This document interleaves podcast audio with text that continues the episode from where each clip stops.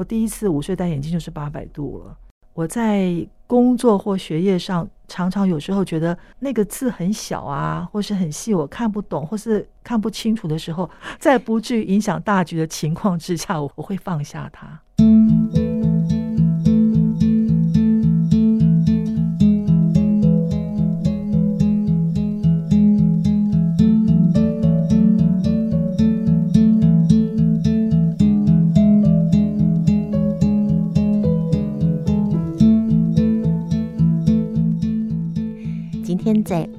偷闲的节目中呢，邀请到一位，如果形容他可以看透你的心里在想什么，这样听起来会不会有点严重呢？每个心理师都有这样子的特殊能力吗？我们赶快邀请担任咨商心理师有十年经验的王小韵心理师，您好。啊，宜家好，听众朋友大家好。王小韵的名字呢是国王的王。大小的小草字头，蕴含的蕴，就是温暖的温，把水改成密字旁，上面加个草字头。小运心理师，等一下就称你小运好了，这样比较亲切。你担任资商心理师有十年的经验了，到一百一十二年。对，怎么会想要成为咨商心理师这个部分呢？我们会留到听见阳光的心跳节目，跟听众朋友一起来分享。我想在今天节目里呢，就让听众朋友先来认识你，来跟大家介绍一下你的视力状况。我目前是重度视障了，剩下非常薄弱的一些视觉的区域。那出门的话，大概就是需要摆手杖或是有人协助。嗯哼，不过这是一个长期渐进的过程啦。第一次拿身障手册。大概是二十年前吧，嗯、哦，将近二十年，二十年前，将近对。那时候在读大学吗？那时候在工作了，在工作了。嗯、那是属于意外呢，还是先天的疾病呢，还是不明原因？哦，这要从小说起了。哦、那个故事很长吗？呃，很简单，但是时间很长。嗯嗯嗯，我我是遗传的高度近视，在那个年代呢，不知道近视是可以遗传的。啊，但是，嗯，我大概在五岁的时候就发现我的眼睛不灵光。那因为我妈妈是高度近视，嗯，所以她带我去检查，所以那时候就发现我第一次听他们说啦，我第一次五岁戴眼镜就是八百度了。五岁就八百度了。嗯，对，那是生生下来就视觉就是。嗯有没有其他障碍也不知道，因为那时候没有那么的精密的检查嘛。嗯、但是就是近视绝对是有的。那你五岁以前不就是跌跌撞撞吗？因为八百度很深呢、欸。对啊，所以呃，他们是这么跟我说啦。之前他们没有怀疑或什么的，我就不知道了。嗯、我本身的记忆都是很模糊的，都是大人跟你说的，对 我自己都不太记得。但是确实，我后来。我当心理师之后，我们都会自我剖析嘛，嗯，有蛮多的性格的养成，我觉得跟小时候看不清楚应该是有关联的啦。嗯哼，对，性格的养成跟小时候看不清楚有关联，帮我们举个例子好吗？呃，一时也说不太出来耶，但、嗯、呃，偶尔就会觉得，嗯，怎么讲呢？呃，譬如说我。其实胆子并不大，嗯，但是我应该是一个很有冒险精神的人。但是有时候事到临头的时候，我会犹豫，所以蛮多细节可以感觉得出来。嗯，在我因为大家都说，也书上也这么说嘛，哈，就是小时候的那个环境对一个孩子的影响是有的，是有种下根的。嗯、那我想，我蛮确定那时候我是看不清楚的嘛。我小学记有一些片段啦，嗯，挫折感是蛮深的。你说小学的记忆，嗯，是片段的，但是呢，挫折感蛮深的，是来自于同学不想跟你做朋友吗？呃，想不想跟我做朋友，我也不知道。嗯，我我不是一个很敏感的小孩啦，但是我就戴了一个很厚的眼镜。那时候小学就一千多度了嘛，那个进展很快。天哪，嗯，小学一千，五岁八百度，到了小学。就进展到一千多度啊！小学一千两百度是我记得的。那那拿掉眼镜是怎样呢？呃，就这世界挺 挺怎么讲啊？有点有点山山水画的感觉。对我我觉得还蛮美的，但是别别人感受不到我看到的是什么啦，那就没有那么的细，没有那么清楚。哦，我想起来，我怎么可以怎么回答你刚刚那个问题了？我很大而化之，嗯，个性非常大的画质，我觉得跟我看不到细节应该是有关系的，因为看不见细节，我不会去追究。嗯嗯，哎，我觉得这听起来蛮好的耶。呃，对我帮助蛮大。嗯，对，对我事后碰到一些生命议题，那个性格的呃转弯挺容易的。嗯，嗯，举一个例子，举一个例子。嗯，就是你大人画质的个性，山不转路转的念头，我我很早就能接受。嗯，对，呃，怎么人不人不转心转，他不肯转，嗯、那我心念一转就好了嘛。嗯哼，对，那跟我小时候，嗯，我猜想啦。那个看不清楚，你没有办法去跟他追究的那个，算了吧。嗯，我觉得那个环境就会慢慢可能就养成让我一个豁达的一个一个习惯吧。嗯，思考的习惯吧。我在想，那那有没有可能，因为你的高度近视遗传自你的妈妈，你这种豁达算的吧，也是遗传自你的爸爸妈妈呢？当然，我觉得个性跟基因是有很高度相关的，没有错。嗯对嗯嗯，那。我看不到细节，可能在我事后，我成长历程当中，举例来说好了啦，哈，譬如呢，我在工作或学业上，常常有时候觉得那个字很小啊，或是很细，我看不懂，或是看不清楚的时候，我会放下它，放下它，那你不就考试不及格了吗？呃，还好吧，还可以，那不至于影响大局吧？在不至于影响大局的情况之下，我会做放下他的决定。嗯，对，因为听一开始的介绍，您还读到研究所哦，心理所，显然你应该是还蛮会读书的。这一路关于在读书课业这个方面，我们觉我们觉得是辛苦的啦，哈，戴着那么高度的近视眼镜，我们觉得是辛苦的。那你自己觉得呢？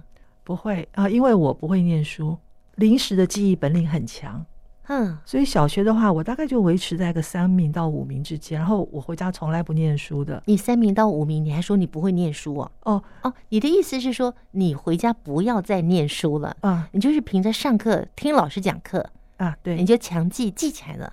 对，考试应付应付就过去了。三五名哎，对，可是联考就会失利啊。哦，那要长期记忆，要累积 一大堆，没有功夫，没有方法，呃，对，也就是没有累积的知识吧。嗯哼，对，但基本东西倒还是会啦，所以我不是个太笨的学生，但也没有那么优秀。嗯哼哼，那念书，嗯，我我都会挑一些比较好念的学校吧。我在想，从来不勉强自己去拼那些我拼不到的东西。嗯哼哼。视力的状况，高度近视这么的不方便，那又能够读到中原大学心理所，那这个部分呢，我想应该也是后来找到读书的方法，或是上天眷顾你，还是怎么样？我们就留到听见阳光的心跳节目再跟大家分享。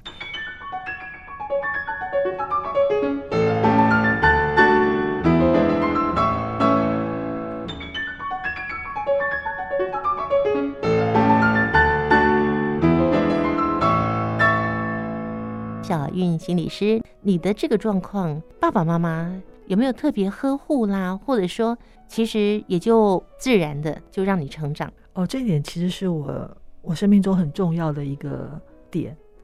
嗯，我爸妈他们对我就是比较自由的，这跟我们家风不一样。我两个哥哥就挺惨的，所以我是被呵护长大的。嗯，然后被放大。我的眼睛不好，所以可以被特赦。嗯嗯，对，我觉得这对我这个人有一些 无形的影响。这要我说很实质什么，我说不太出来。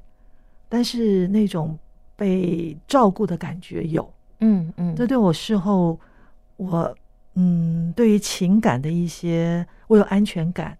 嗯啊，然后我对情感，呃，我认知到，嗯，我是。被被照顾的，嗯嗯哦，那些基本的孩一个孩子需要东西，我觉得我是被满足的啊，这对我很重要，被疼爱，对不对？对，所以爸爸妈妈很疼爱你，啊，蛮对，蛮放任的。到了放放任跟放纵的阶段吗？呃，有差别。嗯，放任是他们还是对你有期待，但他不勉强你。嗯嗯，对，他会他们对你有期待，把他们有注意到你，是你的发展，他们都有在观察。所以你们家有三个孩子，对，所以前面是两个哥哥，但爸爸妈妈却很严格的教养他们，是吗？呃，严就是有点差别了 相较于你啊、呃，对，有点差别。嗯，那有差别是因为不止因为我是女生，最主要是因为我眼睛的关系。嗯哼，我印象很深是他们父母之间有有一段时间有点有点争执。嗯啊，那我妈妈认为要就不要再让我念书了吧，会伤眼睛啊，因为我觉得她有点愧疚感吧。妈妈嘛，嗯、对，生孩子是有。眼睛不好的，我在猜想啦。嗯，她怕我眼睛会越用越糟糕嘛，她就希望我不要再念书。那我爸爸说不行啊，就是他眼睛不好，他要多念书啊，他将来要靠他自己活啊。两个人的立足点不太一样。对对对，这点真是爱你。嗯，对，这点真是我印象很深，是我大概听得懂大人的话的时候，嗯哼，还蛮有趣的。所以你听得懂大人的话，所以那应该是小学喽？应该是对。哇，但是你没有放弃你的学业呀，对不对？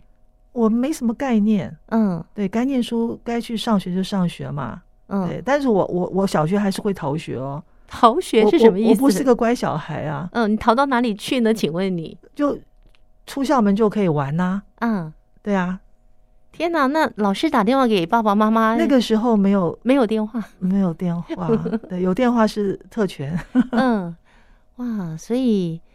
所以这样一路长大，你说也没有特别会念书，但是，呃，妈妈呢也说因为眼睛不好，所以不要再读了，不要再念了。可是爸爸会坚持未来要靠自己，爸爸还是对的，对不对？哦，妈妈倒不是说小学就不要念了，意思就是说不要对他在课业上再要求，嗯，就是一个教育为上的观念就不要了。嗯，对。后来有有妥协吗？他们两位？嗯，还是常常吵，不会不会不会吵，嗯，对，就是有这些讨论吧，嗯嗯，嗯、呃，那当然还是能念就念嘛，嗯哼，对，只要我我还能念嘛，嗯，所以你的内在也有一股动力是，是我如果可以念，我会继续念，嗯，好像是哎、欸，对、啊，因为那个时候好像就是我有读书高嘛，在那个年代，嗯，嗯哼，对，那我很想问你，其他两个哥哥。他们会很讨厌你吗？因为你在家享有特权，可能他们要洗碗，你可以不用洗碗；他们要扫地，你可以不用扫地。然后犯一点小错，他们就会被被处罚。可是小韵不会被处罚，因为小韵看不见，小韵是爸妈的心肝宝贝。不会，他们挺疼我的，因为我我，我是小跟班、小跑腿啊。所以两个哥哥也很疼爱这个妹妹。对，只要我肯帮他们去买酱油啊，买什么东西，他们就 OK。哦，他们会会带我出去玩，指使你。他会带我出去玩。那现在都长大了，大家都各自成家了，跟哥哥的感情也都还很好吗？对，我们家凝聚力非常强，好棒哦！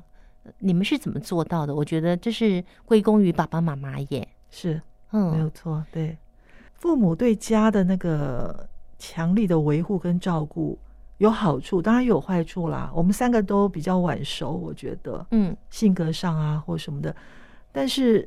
我觉得在做人处事方面，就一个家的观念如果很正确的话，在外人际关系行走也不会差太多啦。嗯，对，嗯、所以有好处有坏处了。嗯哼，那当有一天你读到大学毕业，再去进修研究所，读了中原大学的心理所，成为心理师，爸爸妈妈对于你成为心理师，他们怎么说？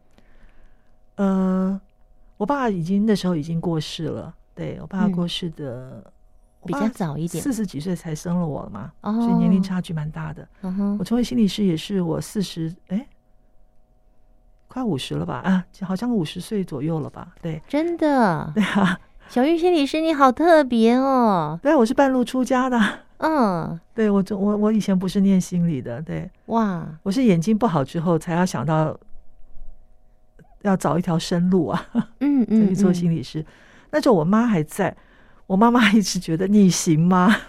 嗯，她对我一直，她就一直告诫我，你要好好做啊什么的。嗯，妈妈的这个大问号，你应该是这么多年来，这十年来用你的行动证明了，妈妈现在应该是很以你为荣吧？呃，对，她虽然过世了，但是在那之前我做了几年心理师，她就比较放心我了。嗯，对，他知道我呃比较稳重了吧？对，知道怎么样去助人啊什么的。嗯嗯嗯。可是为什么妈妈那时候问说你行吗？她的担心是什么呢？呃，我的个性真的是比较大而化之，对 他怕你听不到个案的比较细致的问题是吗？对他，好可爱哦，他可能想象不出来我在智商室的那个会是一个什么样的样貌吧？那妈妈真的是跌破眼镜嘞。呃，其实我觉得内心深处他是了解我的，他可能还是担心我的眼睛吧。嗯，对，那时候眼睛状况真的也很不好了。嗯哼，因为心理师其实也蛮多人觉得是需要用到眼力的。嗯哼，对。他可能在想说，那可可以吗？嗯，跟一般人的疑问差不多吧。好，有很多很多小韵怎么样一路求学，一直到他后来成为一位资商心理师的故事呢？我们就真的要留到汉声电台星期天晚上的九点十分，听见阳光的心跳节目，再跟各位分享了。最后呢，要请小韵送给我们一句话。哦，我们收音机旁边有很多人对于咨商心理、心理咨商有一种迷惑的感觉，就是究竟要什么样的状态之下，我才要去求助咨商心理师，请他帮忙？嗯，我觉得任何状态耶，把智商心理师看成一个标签，其实真的不需要。嗯，当你觉得你有事想要求教一位朋友的时候，这个时候其实你就可以去求教一个心理师。嗯，就这么自然化吧。以前没有心理师的时候，就是到庙里去，或是双手合十跟上天祈求等等。当然，你有别的宗教信仰，你可能去教堂啊，啊、这些的，这这些也都是 OK 的。但现在有咨商心理师是一个真正的人，有温度的人，他会跟你面对面，或是透过电话或是视讯的连线，陪伴着你去面对你所碰到的那件事情，或者那个困难。那这个是智商心理师可以帮助我们的地方。那或许有一些朋友说，那为什么我不找一个好朋友来吐吐苦水就好了？其实我不用问你，我也知道答案，就是你的朋友他并不专业，有时候他可能会给一些错误的讯息，或者是有时候他可能会转述你说给他听的事情，结果你在别人的嘴巴里面听到了你的事情，这时候你就会觉得。很不舒服，二度伤害，所以一位专业的心理师，他不会随便去曝光个案的任何资料的，这个是智商心理师需要谨守的。好，那对于智商心理师，在听见阳光的心跳节目中，再跟小韵好好的来分享，怎么样踏进智商心理师的这个窄门的哦。我们期待听见阳光的心跳，再会了，听众朋友再见喽。节目最后，我们就以这首街头艺人廖廷浩用手风琴所演奏的匈牙利舞曲跟大家告别了。我们下次见，拜拜。